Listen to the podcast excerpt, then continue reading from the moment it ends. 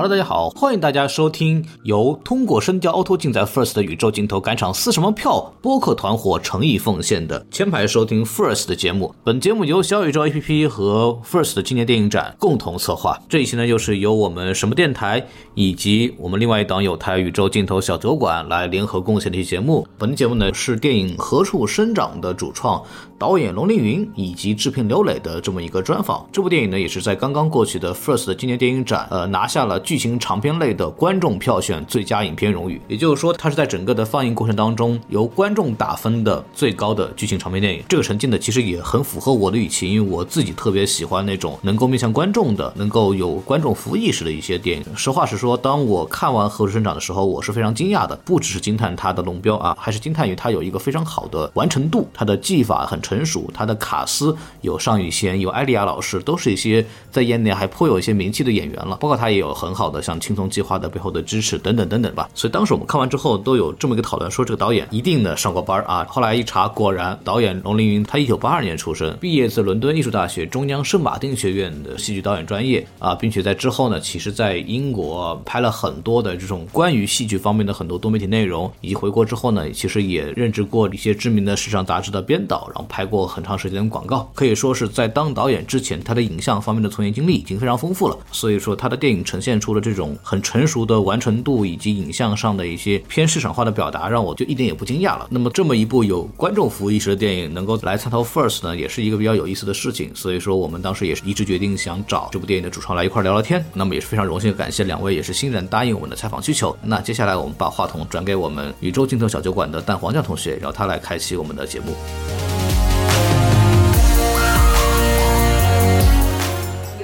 请何处生长给我们打个招呼吧，做一个简单的自我介绍。呃，大家好，我是《何处生长》的导演龙凌云，我是成都人，然后我的那个《何处生长》这部片子也是在我家乡成都拍摄的。啊，大家好，我是《何处生长》的制片刘磊，可以叫我石头，这是我第一次独立制片的作品。其实今年因为 First 因为疫情的原因没有观众了嘛，这不就是戛纳的模式？开 不对外开放了，对。今年那个证件都分成了，绝对戛纳。对，这个不是我说的，好吗？是别人说的，这个是转述了。防疫为重嘛，确实也导致了咱们的很多观众其实暂时也看不到这个片子，所以也是想请这个龙导给咱们简单的介绍一下这个片子到底做了什么。《何处生长》这个片子讲的就是一个家庭故事，呃，算是剧情片，然后同时包含了有一些青春的元元素。嗯，然后讲的就是一个十八岁的少年陈飞，突然有一天在自己父亲的房间发现了一张寻人启事，上面失踪的女孩是他两年前的呃网友。因为别，他因此为线索，然后解开了一个隐藏多年的家庭秘密的故事。嗯，因为这个电影一开始我们看到的时间线主要是二零零五年，对吧？对，因为就是我们是两个时间线，一个是呃和珅，就是我们那个女主消失之前。她的一个状态，然后第二个就是零七年陈飞当知道了这个，他在寻找一个状态，就等于我们用这两条时间线互相交织，然后往前推进这个叙事。因为这个话题其实有关于独生子女政策的相关的东西。我大概算了一下，一九八二年是我们独生子女政正正式开始实施实施，然后那个年龄差不多也就过两年，就是燕尾蝶那个姐姐差不多出生的时候。对对对对，应该有这么一个时代背景考虑。对，因为其实就是一九八二年，就是计划生育被定为基本国策，对，然后独生子女。女就政策开始被很严苛的执行。嗯，同一年其实还有一个政策，嗯，就是个人可以自主提出离婚需求。哦，就是离婚这件事儿再也不用向您的单位、您的那个团体打报告、做审批才能离婚，所以离婚也变成更自由。其实就是有了这样的一个历史背景，然后才会有这个事情的发生。其实和珅的就是年龄。其实就跟我年龄差不多，就是我八二年、八二年、八三年嘛，是这样的一个。明白。对对对。其实这个故事的背景可能就是需要，因为想所以生男孩儿，对吧？然后正好又可以离婚了，当时很多家庭会采取这样的办法。对，就是一个漏洞。其实当时挺多这样的。然后您这个电影其实也是基于这么一个怎么说，这么一个环境背景下来去驱动的这么一件事情。所以我特别好奇，就是您当时是怎么想的去做这样主题的片子？其实这个是有真实原型的，就是我有一个好朋友，就是在。他三十多岁的时候呢，因为我们一直关系特别好，但是我一直不知道这事儿。他有点抑郁，然后那会儿呢，就是他也在学心理学自救，然后我就陪着他，然后开导他聊天儿，就吃吃饭。然后他突然有一天就跟我说，说他两岁的时候吧，就是因为她是女孩，他们家里面就离婚了。然后呢，因为他的爸爸、呃爷爷还奶奶那边儿想要一个儿子，但那会儿就是就是家庭背景，就是就肯定是不允许，就不光是罚款的问题，就是、嗯就是会很大的代价。然后呢，就想了一个辙，就是就离婚，然后呢再结婚，然后来得到另外一个新的生小孩的机会。然后呢，因为他的故事的那个结局是他爸爸那边继续生的还是一个妹妹。哦，所以呢，就是不一样。但是呢，因为他因此而跟他妈妈开始单独的生活在一起，就成长。然后呢，因为他妈妈对他的爱就就是有点扭曲吧，就是属于就爱肯定是非常爱的，就是类似于觉得你要比男孩还要优秀，哦然后呢关爱无比。但是你一旦不听话或者不顺他意的时候，他就会就会很占有欲很强。对，就会很那种就是用爱绑架的那种，就是什嗯么妈妈都为你这样了，你为什么还要这样子啊？所以其实对他来说算是一个蛮重的，就是童年阴影吧，就是算是原生家庭之痛，就是所以一直。呃，就是持续到他可能三十多岁，可能人生也经历了很多事情以后，突然有一刻，他可能发现这件事儿实际上是影响了他很多的嗯行为、选择，就这些东西，所以他开始做了一些反省，就是疗愈自己的过程。哦，我可以延伸问一下吗？因为导演是成都人，对，嗯，对。但是其实，在我们的印象当中，成都好像是在重男轻女方面做的比较对好的。所对这件事情，所以也让我非常震惊，因为确实从小就我周围里面所有的都是阿姨比叔叔强，就都是那种就是阿姨就是主管家里面所有事儿，管钱管管人管事儿什么的。但是我确实也是因为这事儿以后，我就开始做了一些调研嘛，就发现其实像西南地区，很多时候就是你看似就是女性地位很高，其实是因为她做了很多事情，她赚钱，她。养孩子，她管孩子，但可能叔叔们都是在打麻将，然后出去就是、就下了班就喝茶，就他也不做啥事儿，然后就一躺，其所有事儿都是被女性做了，嗯，所以他们自然就有很高的话语权，因为就是他们可以指使他们或怎么样，但实际上到了关键时候，在这种的时候牺牲你的时候，他也是第一个就被牺牲掉的，他没有就是是一个很结构性的东西，他也不是说就你我有这个东西我就可以不不离婚。他也没有这样的选择，所以，所以我就觉得，其实这个东西反正也挺让我反思的吧。就是说，看似其实地位高或者怎么样，但是深层其实还是就是挺不平等的，在很关键的时候，对，嗯，所谓财产分配啊，就比如说你将来就是，嗯呃，房子给不给女儿？就像我们其中有一场戏，就是。那个何秀琴不是有一个远方侄侄儿过来让她签放弃那个吗？其实那个是是我妈妈的一个类似经历，嗯，就是展开说，就是我爷爷我姥爷走了以后，就他那个在成都的房子留给我妈了，但是在很远方就从来没在成都生活过的远方的亲戚，他就会觉得说为什么要留给女儿？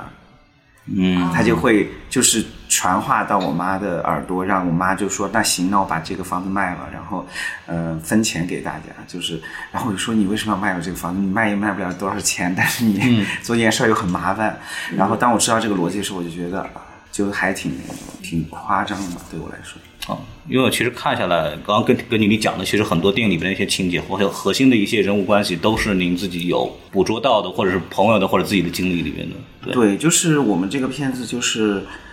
大部分事儿确实是经过一些调研的，就是有一些真实的背景或者怎么怎么样。嗯，对。那您当时的调研是在您的亲朋好友范围内吗？还是有更广泛的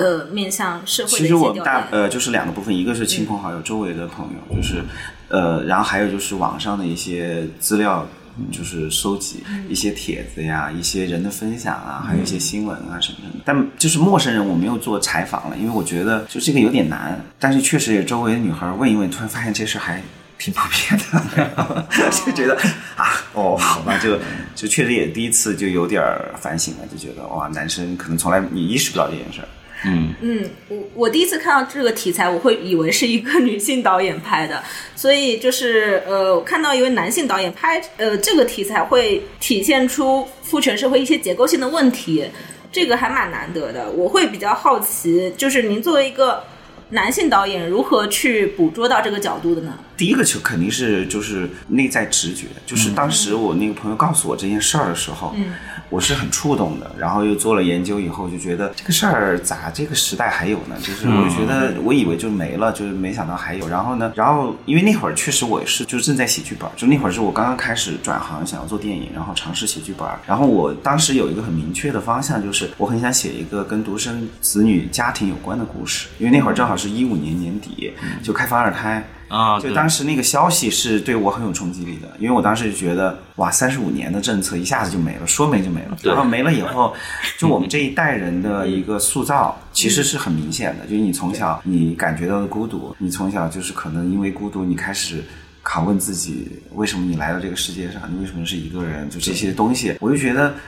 就是，然后加上我有一阵儿，我很关心我父辈，就我妈妈、爸爸他们都下乡当过知青，就他们也曾经就是有看过一些就是一些书籍，我就去看，我就觉得他们在那个时期也是被塑造的，所以我就觉得我挺想讲一个这个故事，然后再加上我们当时有朋友给我讲这个故事，我突然就我当时就有带入的点就是，如果就我朋友的那个爸爸他生的是一个弟弟呢，嗯。就如果这个弟弟他有一天突然知道了，就是他有一个这样的姐姐，那他会怎么想？当然，我就比较从善良的角度说，他肯定不会无动于衷的。对，所以我就从这个角度开始切入写了这个故事。嗯，其实还是基于一个，就是你发现这个问题有问题，然后你觉得好像应该有人对这个东西有反应，对对对，有人的一个自然的反应，对，有这个方面。同时呢，就是也是对于一个故事灵感的，就是一个感感受吧。呃，我从小到大，因为是我在县城里面长大的嘛，然后这种情况，比如说，嗯，长辈要追生二胎，然后上一个女生就直接被送走了，户口都不上。但是我发现，在我成长过程中遇到的男性，他们是不大对此有反思的。就比如说，就是我在高中的时候有同学，他家里有四五个姐姐，然后他就是为了被追生的那个儿子，就一定要把他生出来才行。但是他作为这样一种角色，他对此毫无意识，就是他觉得可能所有的资源或者是所有的父母的关心都是理所应当的，所以对我觉得对此有反思，就是蛮少见和蛮难得的。对，其实我调研的时候也发现，男生容易呃，就是共情或者什么能力，可能他没有那么强。我觉得，所以呢，就是这也是我们呃，就是比如说在剧本设计上，为什么会有一个呃，就是这个姐姐会去找他。嗯，我发现就是只有当，比如说像我的感知是来自于我那个很亲密的朋友，他告诉我这件事儿，我触动了。所以就是只有那种，就是当你身边就比较亲密的女性，她突然发现了这件事情以后，可能很多人男生可能才会反思，突然一下醒悟到，哦，原来是这样这样的。嗯，所以就这个是需要有一些呃事件的，所以我们就也是这么去想的。所以就是说，可能这个姐弟的关系不能说他只是突然一下子知道，可能得有一个前面的一个勾连，所以我们才会设计了和珅可能有两次，呃，就是接触了他弟弟，小的时候一次，跟他长大了以后一次。所以我就对最后那个就是那个男生喊“这是我们的错”的这个事情印象很深。对这个，您当时会怎么想？就把这个就以比较呐喊的这种方式给表达出来。因为这个是我就是。呃，因为我们这个项目里面有加上我，一共有三个编剧。然后呢，呃，邢果是一个呃女编剧，然后呃，金玉琪她是一个男编剧。这个台词是我跟金玉琪两个人在写，因为我们在写父亲那段话的时候，然后呢，我们就想到一个，就是一个逻辑，就是说。父亲，他的父亲肯定是希望把他拉入他的这一方的，他肯定有他的时代局限性啊。他去陈述他的事实是让这个儿子理解他，然后把他拉入到这里来。我们当时就觉得说，这个小孩儿他是一个新的一代，他已经有了一些不同的想法，然后他就是他肯定是要拒绝这个拉入，拒绝说你的那个逻辑体系。虽然你的逻辑体系可能在那个时代它是有一定的就是合理的东西，但是这个新的时代。他不觉得这个合理，所以他拒绝了他。就我们就觉得说，这是一个，就是这个是我跟那个我们那个男编剧，我们俩一起就觉得说，这个时候就一定要说这个话，然后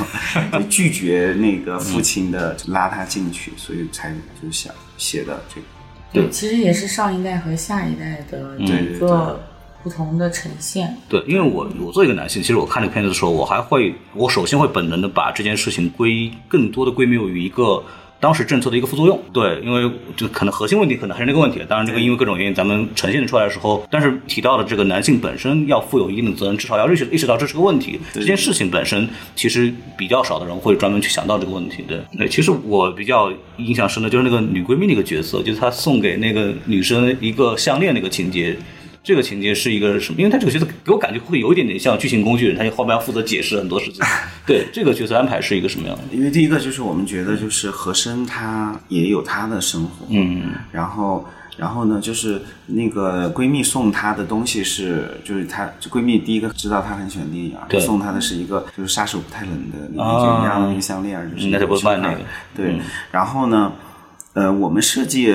就是她这个女闺蜜的那个两个方面，一个就是和珅他是是有外在生活的，他是除了他妈妈以外，他还是有一些自己生活，但他不多，他可能就是。呃，因为被他妈妈控制的，因为就是她妈妈可能也不太喜欢这个女孩，要不然也不会把那个项链丢掉或者怎么样。然后呢，但第二个点就是在后面的部分，我们其实有呈现，就是说，因为呃和珅的外外延的部分不多，只有这一个人，所以他也像他妈妈一样在控制这个女孩。嗯就比如说，他会觉得说你谈恋爱为什么不告诉我，或者是本来其实、哦其实他们是本来要一起去北京的，本来计划一起去北京的，但是结果因为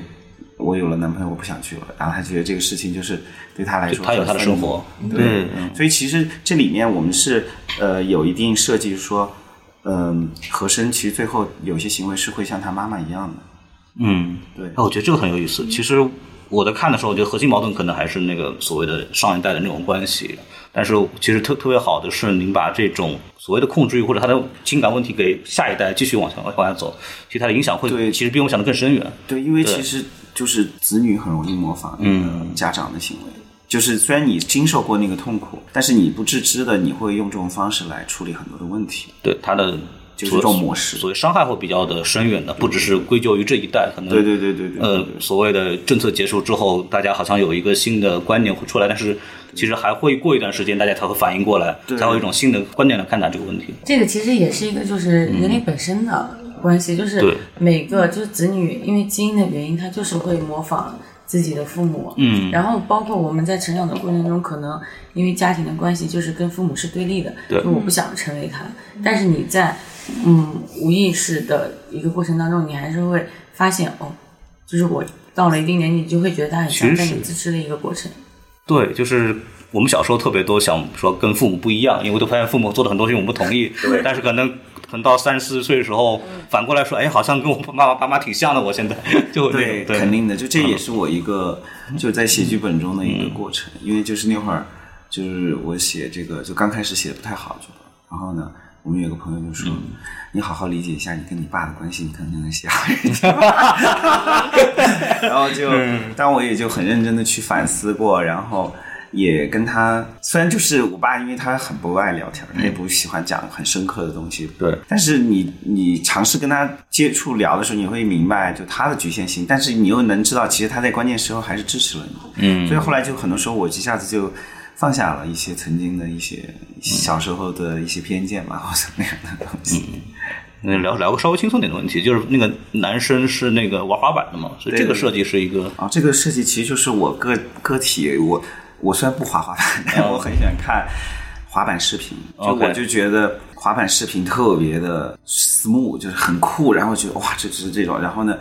然后那会儿就是，就因为我可能就是做广告啊、时尚的视频很多，啊然后就我很希望在这个 片子里让它有一些呃节奏感的东西，就去打破一些沉闷的东西。我希望它有一些是跳一跳，对，很青春的，很、嗯很有活力的那种感觉。然后呢，我们就觉得说，还是可以给赋予一个陈飞这个角色一个塑造，因为我觉得就是说，呃，就是从这个剧本来看，其实是和珅和妈妈是最强的，就他们的各方面戏也是最。我觉得陈飞他需要一些东西对这个人物有塑造，情感冲突，嗯，对，然后就算是一个道具吧。然后我们就后来觉得是滑板蛮合适，因为滑板少年就莽撞，然后就不怕疼不怕摔。因为就是我认识所有滑板少年，我调研就是他们就永远身上全是伤，但他们也无所谓，就摔嘛，就是，就所以我就觉得，呃，他的那个状态为什么能够比较勇敢的去就是追寻到底这个事情，其实也是有这个特性的，因为就很多人可能在有些时候他可能就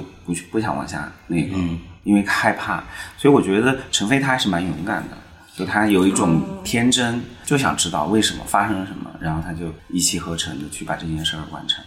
其实就是《花木少年》，他他有叛逆的比较因素在里头。然后比较年轻化，然后他又会比较有自己的想法，然后也不怕摔打，对对对对，其实我想外也问一下，呃，因为刚刚我们提到了非常多的代际关系。呃，代际差异和家庭嘛，那呃，其实这几天在 First 我看到非常多的新导演都是以呃代际和家庭作为母题。那作为新导演来说，用这个呃选题，采用自己身边的元素，比如说家庭，呃这种元素，是不是对于新导演来说是更容易上手和入行的？制片人来说，问我。对，是这样的，就是其实我自己个人感觉是拍电影，它其实是一个拍摄的过程、创作的过程，它也是一个自我反思、自我认知和自我成长的过程。所以很多青年导演他会就是开始拍电影，选择第一个，因为家庭是我们在成长过程中第一个就是接受的。嗯，一个群体，然后呢，包括家庭关系，也是我们在出生之后第一个接受的关系。嗯，然后到后面才会有其他的那些。对，所以呢，当导演开始第一创作的时候，因为创作它其实是一个，它需要很庞大的一个内容去支持。嗯，然后可能跟其他的一些就是艺术表现的媒介不是特别的一样，所以大家从呃家庭入手是一个很能够理解的。然后包括这个也是。导演的第一部，所以呢，嗯，他也是从，比如说到了一定的年纪开始反思自己家庭，包括我们拍这个故事也是，就是我们认为，当一个人开始真正认识到就是成自我认知的时候，可能是从你开始认知自己的家庭，然后你开始理解你的家庭里面的所有的人物，嗯，就是我们的父母辈他们的选择和与和我们的原生家庭带来的一些就是伤痛，嗯。对，因为其实我们。我们的主创里面大部分都有一些就是原生家庭的问题啊，对对对，然后我们也去就是做了一些了解，然后包括身边的朋友，其实就是导演之前说的那个呃时代背景的原因，所以其实这样的很普遍。嗯，我讲一下，就还有一个点就是，对于新人导演来说，就是做电影很难，本来就很难。这种题材呢，就是你会容易感受到你更容易控制一点，嗯，就是容容易入手一些，就是因为一上来做一个很大的。东西可能就是挑战可能会太大了，有些人可能就是无法 handle 啊什么的。对，因为对于新人导演来说，就是呃，除非是非常职业的，就是科班的或者怎么样，他们是会有一些技巧，然后呢进入就是去呃编剧一个故事。嗯。但其实这个其实挺难的，就是你无中生有是一件很难的事情，所以就是从自己的真实的经历和感受出发，反而会。就是会更能把握一点，对，嗯，然后你有其实本身你也会更有讲述的欲望，对对对对对，嗯，然后其实呃想问一下，我其实我们看完以后最大感受就是这个电影的完成度和这个技法成熟的程度。怎么说呢？在 First 的多年我看的序列里边，算算很不容易的。对我，我是觉得这个真的很厉害。对，对，然后包括整个片子其实有点悬疑类的这种东西，甚至会有一些就是伦理关系的一些讨论。其实这个角度来说，它挺商业的。对，它会有一些很很市场的东西在里头。呃。想问一下，就是为什么第一部片子就做的这这么可以照顾市场？所以很好奇，这跟您有什么经历有关系？就是可能这个是个人的背景吧。嗯，我的背景里面就是呃，就是比如说做过广告啊，做过一些这种，就是我还是蛮在乎观众的。嗯，就我特别希望我能邀请观众进入这个故事，对，然后让他一直跟着这个故事，一直跟着我走到结尾。所以呢，就是我们在这个过程中就。确实，就是我用了一些呃讲故事的技术手段，嗯，就剧作上啊，或者是拍摄上啊，或者一些剪辑上啊，对，然后希望就是一直抓住观众的注意力，呃，然后呢，所以我们在乎观众，所以就是也是各方面考量嘛，所以我们就把各方面制作啊都是很努力的去精心完成的。嗯，从我们的角度来说，我们不太认为它是一个，就从创作本身。啊。我不认为它是一个就是可以称之为商业化的一个故事，对。然后一个电影，因为就是对于我们来说，就是商业化类型片和文艺片和故事片其实是有一些区别的，就是我们大多时候就是比较涵盖了，嗯。因为嗯，商业的内容其实我们达不到。对，因为那个其实是一个需要比较强大的编剧技巧，你要控制观众的情绪。对对，然后我们其实在这个过程中所做的努力，包括你们看的，第一个是我们其实像从制作开始，我们就想以一个就是比较工业的一个方式去接近去制作一个可以看出来，嗯，对，去制作一部，因为包括我们整个的流程和我们选的就是职业演员，也都是从这个方面考虑的。因为，嗯，就是导演他，就是我们觉得他是有能力，就是以后往职业导演的方向发展的。嗯嗯然后这是一个方面，第二个方面就是我们在写，就是跟这个故事本身是有关系的。如果这个故事它只是一种就是自我的对话，其实也没有那么大的意义。我们是希望能够就是给在有限的条件下吧，就是给更多的人看，然后更多人感受，然后然后能够我们记下来了那个时代发生的一些事情，然后呢，以至于它不会被遗忘吧，然后他观众能感受，所以观众对我们来说很重要。我觉得这个观点其实挺好的。片子我其实从一二届开始看，看了无数的 First 的片子，其实大部分的导演，呃，尤其第一部吧，就是还是会比较集中的在自我表达，呃，甚至有导演可能映后会说，到底多少人看懂了，请举手，类似于这样的。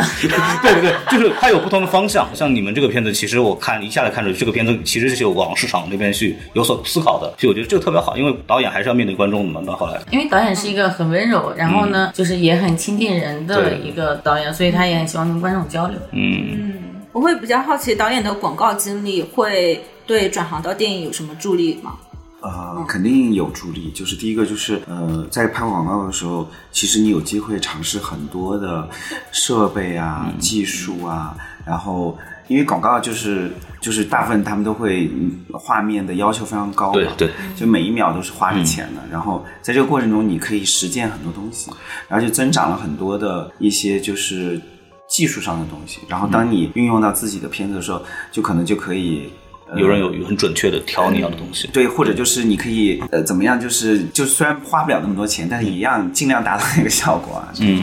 也就是增长经验，我觉得对。之前返场谈听导演聊天的时候，我就在想，导演可能是上过班的，被甲方捶打过。啊，对对对对对，就是就是特别有服务精神，就是这种。对，现在也在就是被甲方捶打。对对对，就是我就还在在拍广告，就是靠广告拍广告生活。因为我看一下来，这个片子其实因为成本也不高嘛，但它在你的成本控制里边达到了一个比较好的视觉呈现。然后我们当时看完以后在那聊，这导演一定拍过拍过广告，然后一个一定是那个什么服侍过甲方的人，就是就是对观众一点都不傲慢，我觉得特别好。对对对对，我觉得可能新进观众也跟这个原因有关，我们我们服务精神特别。对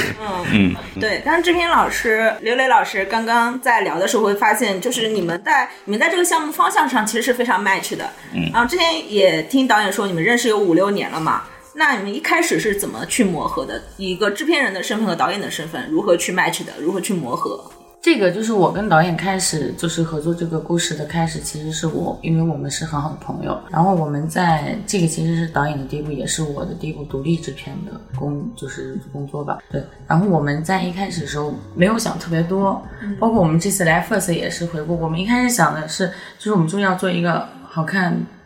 并且就是能够跟。别人交流的一个故事，然后能够就是它对我们来说是有一定价值的吧。对因为我们的目标是这个，我们有共同的目标，然后呃，剩下的其实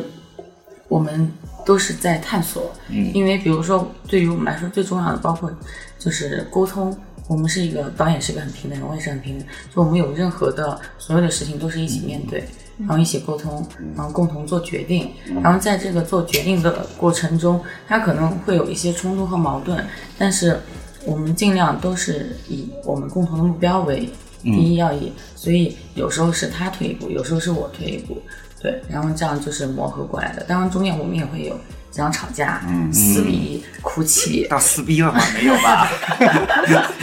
有有，就是很早之前吧，因为其实其实我们冲突比较激烈的那个，主要是比较靠前的一个阶段，因为那个时候就是我们其实也都没有特别多经验，肯定是有很多矛盾的。然后那个矛盾也在于我们对于电影的认知和对于这个行业的认知。然后在这个过程中，我们就是比较愿意去面对解决问题。对对对，就是等于就是，呃，就跟石头在一起，就第一个就是刚开始认识就是很有缘分，就是因为我们俩相差十二岁，然后都是属狗的，但是呢，就是我开始猜他的时候，就是把他猜的就是有点老，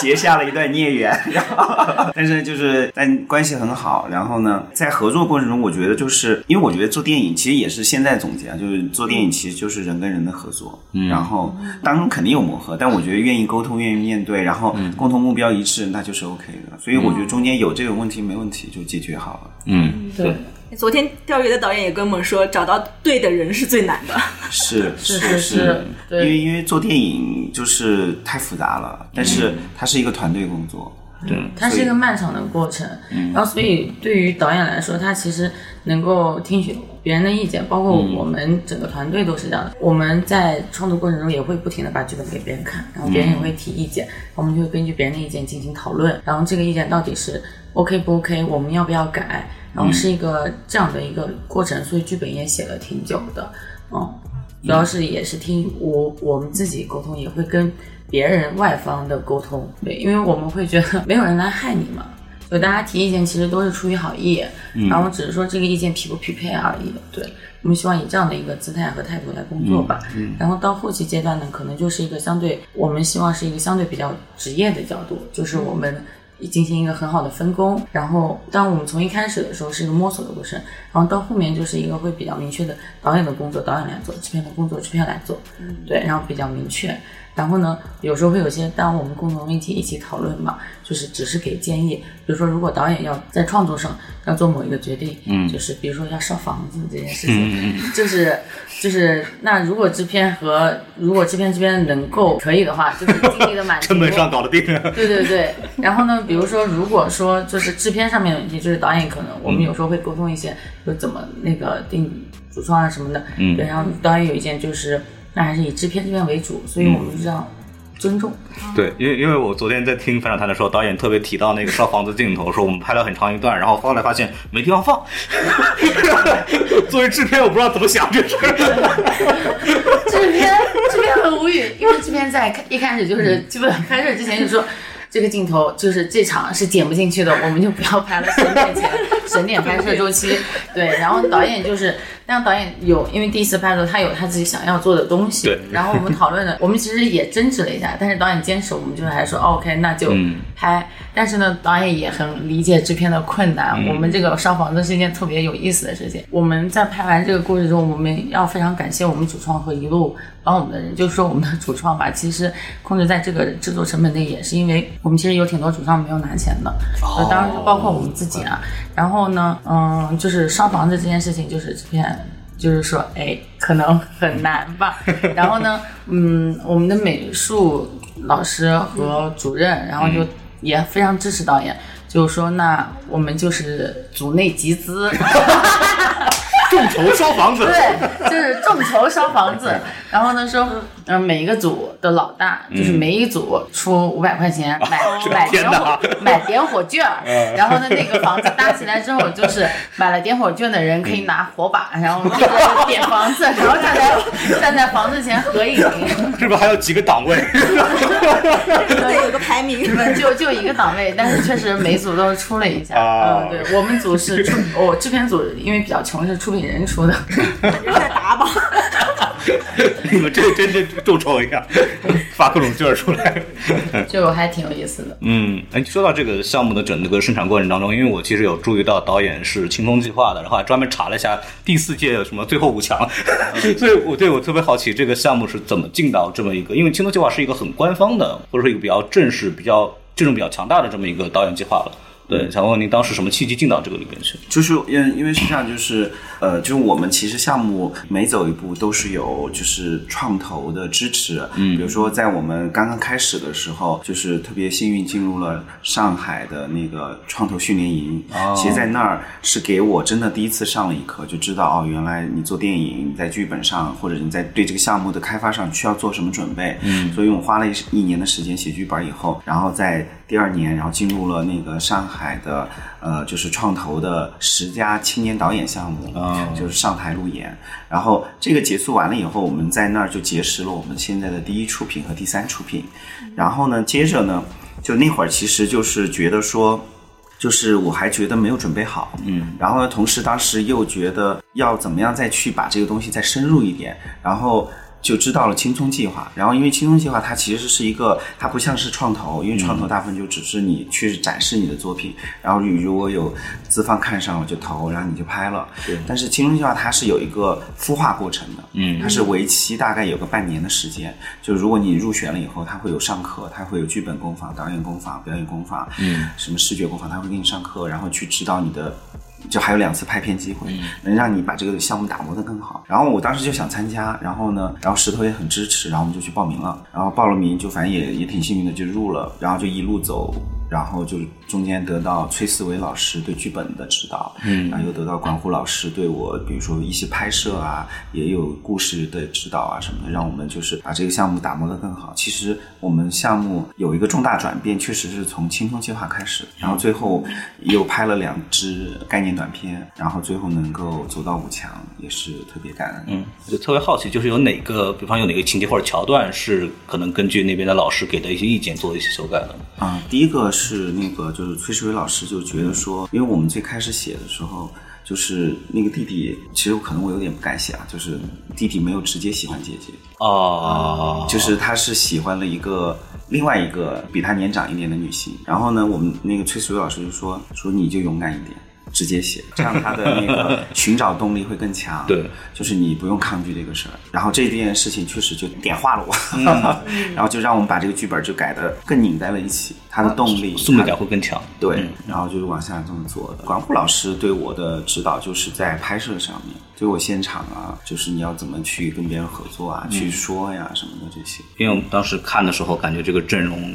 非常的豪华。作为一个处女座来说，其实我对青葱计划不是很了解，我会比较好奇啊，导演当时是怎么进入青葱计划的？青葱计划它是针对新导演的一个项目是吗？对他就是呃，实际上青春下就是三十八岁以下的呃青年导演。然后呢，第一个要求就是你你有一个剧本，嗯，然后第二个就是你有拍摄经验，就不管你是拍过广告、短片还是什么，就是你不能是一个纯粹的没有就什么都拍过不会的嗯人。然后呢，呃，就是第三就是你就投投了以后，他们会有筛选机制，因为之前我们那届是三十强，然后十五强，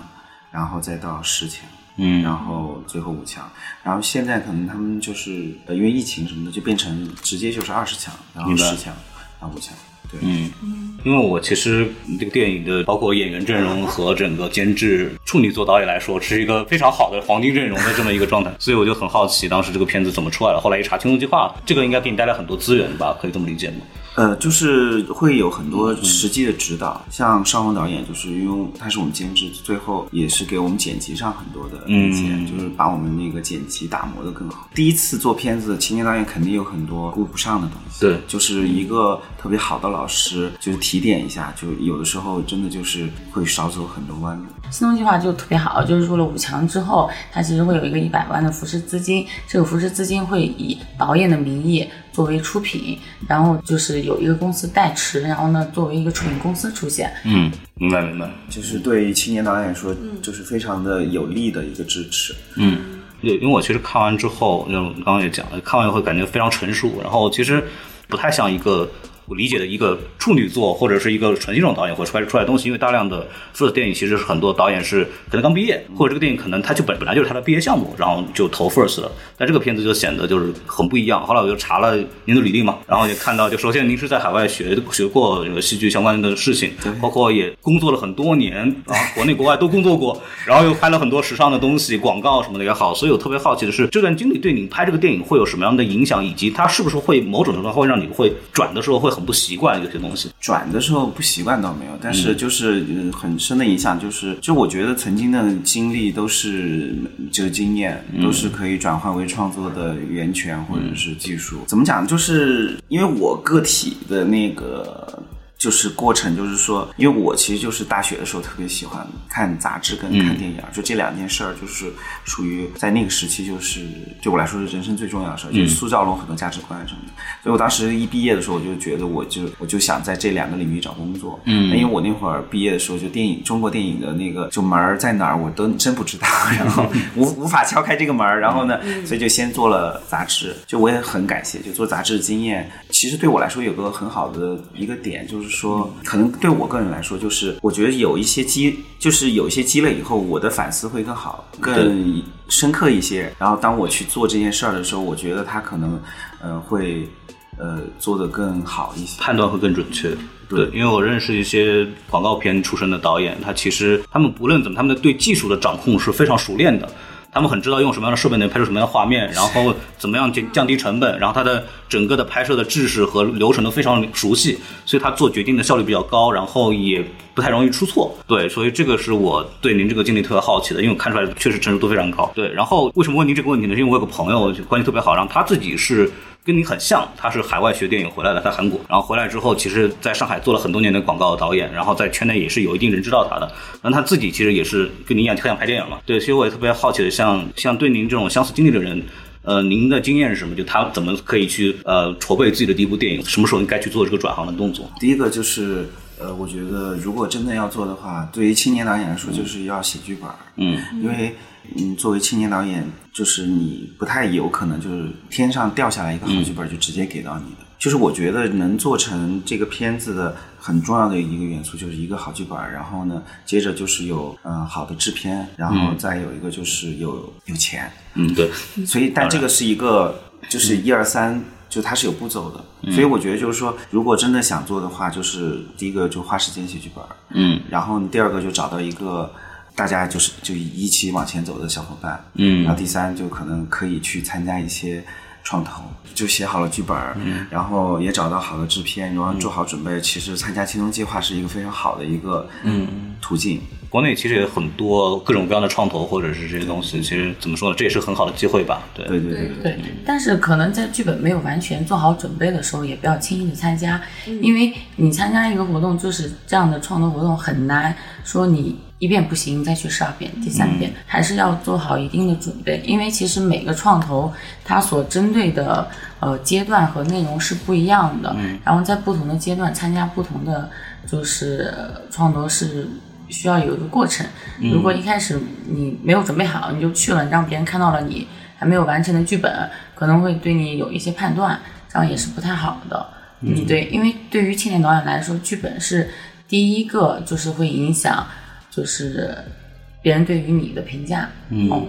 其实说到这个，我就特别好奇，因为我两年前我我们这边采访过那个王春金，然后他是当年 First 创投的评委之一。嗯，然后去聊过这个问题，因为创投是给一些年轻导演或者青年导演来去做的。但是，呃，其实以我对这个行业的了解，我会觉得导演这件事情是否跟年轻。要有这么强的关联性，因为导演需要你要有决断力，然后你需要有很多的经验，然后你要有艺术把控，然后你还要去带领团队，因为你是艺术总负责嘛，你其实在运营一个公司一样的往前走。所以我很好奇，就是就是您怎么看待青年导演这件事情呢？因为您拍片子的时候，并其实也不是一个很年轻、很时候在拍的事情了。对，我觉得老师您说的特别对，就是说。就是像运营一个公司，就是其实我觉得做导演，你拍尤其拍这种就是偏文艺一点的片子，其实你就是在创业，对，就是你 你就是在带跟着一群伙伴一起在创业，你在产生一个呃作品出来。但我觉得这个个体经验是不一样的，嗯，就是有些人可能年少有为，他很早他就有了这方面的思考才华，他可能也能做。所以我觉得呃，就是年龄这件事情不一定，但我觉得经验。你经验就是你对电影的理解，你对电影制作的理解，嗯，你对就是呃作为导演的领导力的理解，这些东西的经验，就是如果你准备好了，那你就是可以拍的，就是不是说一定你要到一个岁数，对岁数，我觉得其实是这个经验准备，因为我其实呃是因为我前面十多年没有做这一行，是做的杂志，然后呢就做的是广告，所以其实就是也不是在这个行业里面，我也是。其实转行也七年嘛，到现在对就差不多这样。然后我转行就是真正开始接触到电影，是因为呃，就是就更系统的接触的电影是呃两个，一个是在北电的文学系进修编剧的时候，啊，第二个就是在吴天明基金会参加他们的大师训练营的时候，就认识石头，然后同时在那儿结识了很多这行业里面同样的就是年轻伙伴，然后慢慢知道哦，原来做电影是有一个这样的流程啊，或者这些细节，嗯，然后才开始的。所以我觉得其实不是年龄，是经验。明白。那您会觉得科班和非科班有什么差别吗？我觉得会有一些差别，但是，呃，因为你上学的时候你就已经开始进行这种呃导演啊做电影的经验训练了，所以你花了四年出来，其实就是比非非科班的人已经你已经在一个台阶上了，所以你就更懂这件事情怎么做。然后非科班的人他肯定还得靠自己去摸索，然后自己呃不管是自学也好，还是去呃跟老师跟组，或者是去进修也好，他也还是要在学习。所以我觉得经验学习还蛮重要的。嗯，科班的话，可能在学校里他的适度成本会比较低，对，可能在老师的把很早就开始控下可以做拍了好对多短片啊，都尝试了很多的这种东西。但是这几天在 First，因为有既有很多科班出身的，像北电出身的导演特别多，然后也有一一小部分的非科班，就是比较呃。呃比像钓鱼嘛较野的，对，钓鱼。很野，对。对，因为所有的事物都有两面性嘛，就是比如说科班，它带来的就是它其实就是学习这个的，它就是他会习得一些经验，然后减少试错的成本。但是科班的另外一个反面就是他毕业之后他就从事这个行业，你从事这个行业对于我们觉得可能，嗯、对于一个年轻导演他的经历。然后他的想表达的东西其实是有一点会被就是迅速拔高的，因为他可能大学毕业才二十二岁，对就是二十二岁是否能够嗯完整的成为一个导演，就是他所具备的才能，嗯，其实是我们是不用就是期待那么高的，对对。对，所以说为什么很多导演他其实比较好的是也可以去介绍一些剧组啊嗯。什么之类的，只有真的很有天赋的人，然后他可能从拍毕业短片，对。然后拍出来之后，然后就能够迅速进入这个产业，然后成为导演。其实就很多科班的学校，他其实嗯很多毕业的学生。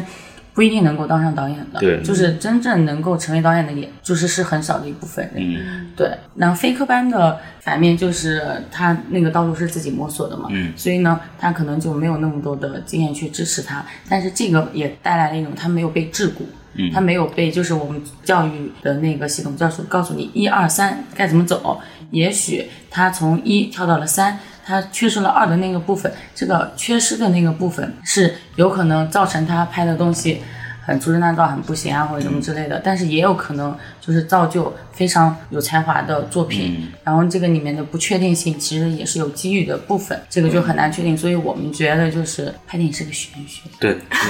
因为有些可能他本身的技术很完备的情况下，他作为年轻人，他的想法反而比较单纯，反正出一些很不一样的东西出来。对对对对是的，嗯嗯，就是我们说，其实电影它它是一个工业产品，然后嗯需要就是按照一个比较完整的制作流程，因为它里面涉及内容非常大。但其实电影它也是一个艺术作品，就是艺术作品里面是需要创新的。嗯，这个创新的部分其实也需要就是一些就是比较新鲜力量，或者说嗯不知道那个套路。的一个方式来突破的，嗯，那这个就是，所以我们觉得，我无论是科班还是非科班，大家想去拍的就去拍，然后首先是完成自己想要的东西，然后你再去反思就是其他的，对，因为其实拍电影也是个自我成长的过程，而且是在一个短时间内，就是在一个高压下的一个这么一个过程吧。毕竟几百万、几千万的东西呢，对吧？还是还是要考虑很多东西的，对，对对嗯，是的对。然后最后可能就是想问一下啊，就是比较常规啊，想问导演下一步接下来有什么样的呃电影计划，然后包括这部电影的一些大概有没有跟大家见面的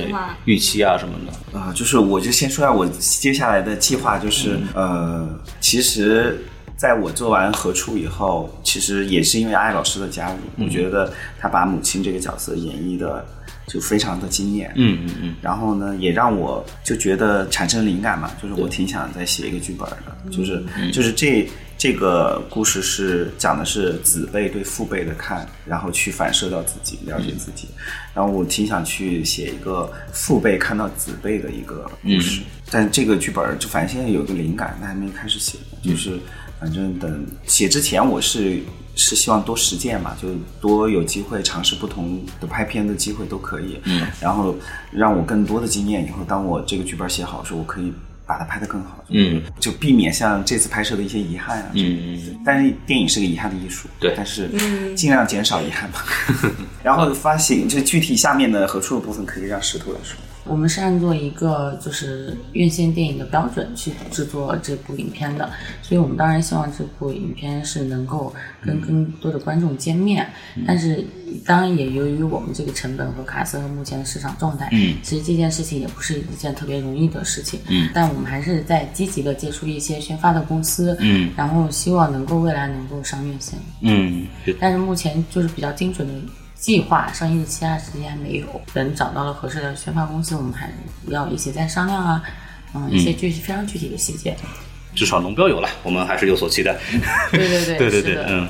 这一路的过程中，就是帮助我们的人特别多，嗯，然后包括我们的主创，就是也非常的投入，对然后有的主创其实从二零一八年就加入了我们，哦然后从开始拍短片一直到现在，包括就是也没有 费用啊什么之类的，嗯所以就是这个合作市场能够现在和大家就是相见，或者说未来如果有能上院线的话，就是真的非常感激，就是我们曾经遇到过的这些人，嗯和大家的帮助。对对对。特别感谢我们的团队，然后一起把这个事情做出来。啊中国电影不容易嘛，就是大家都愿意为了这个事情还能继续往前走，就真的非常让人感动的。这也是我们为什么会每年来 First 的一个原因，就每年都能碰到很多这样的团队和故事，就是大家都是还是抱着一个热爱来做这个事情的。对，嗯，那说到这儿就也是特别感谢，希望希望两位就是这个项目能够很顺利，然后希望龙到之后下一个计划能够去比较好的去做出来，然后也感谢两位来我们这边做客，特别感谢。对，那我们本期的这个节目就到此结束。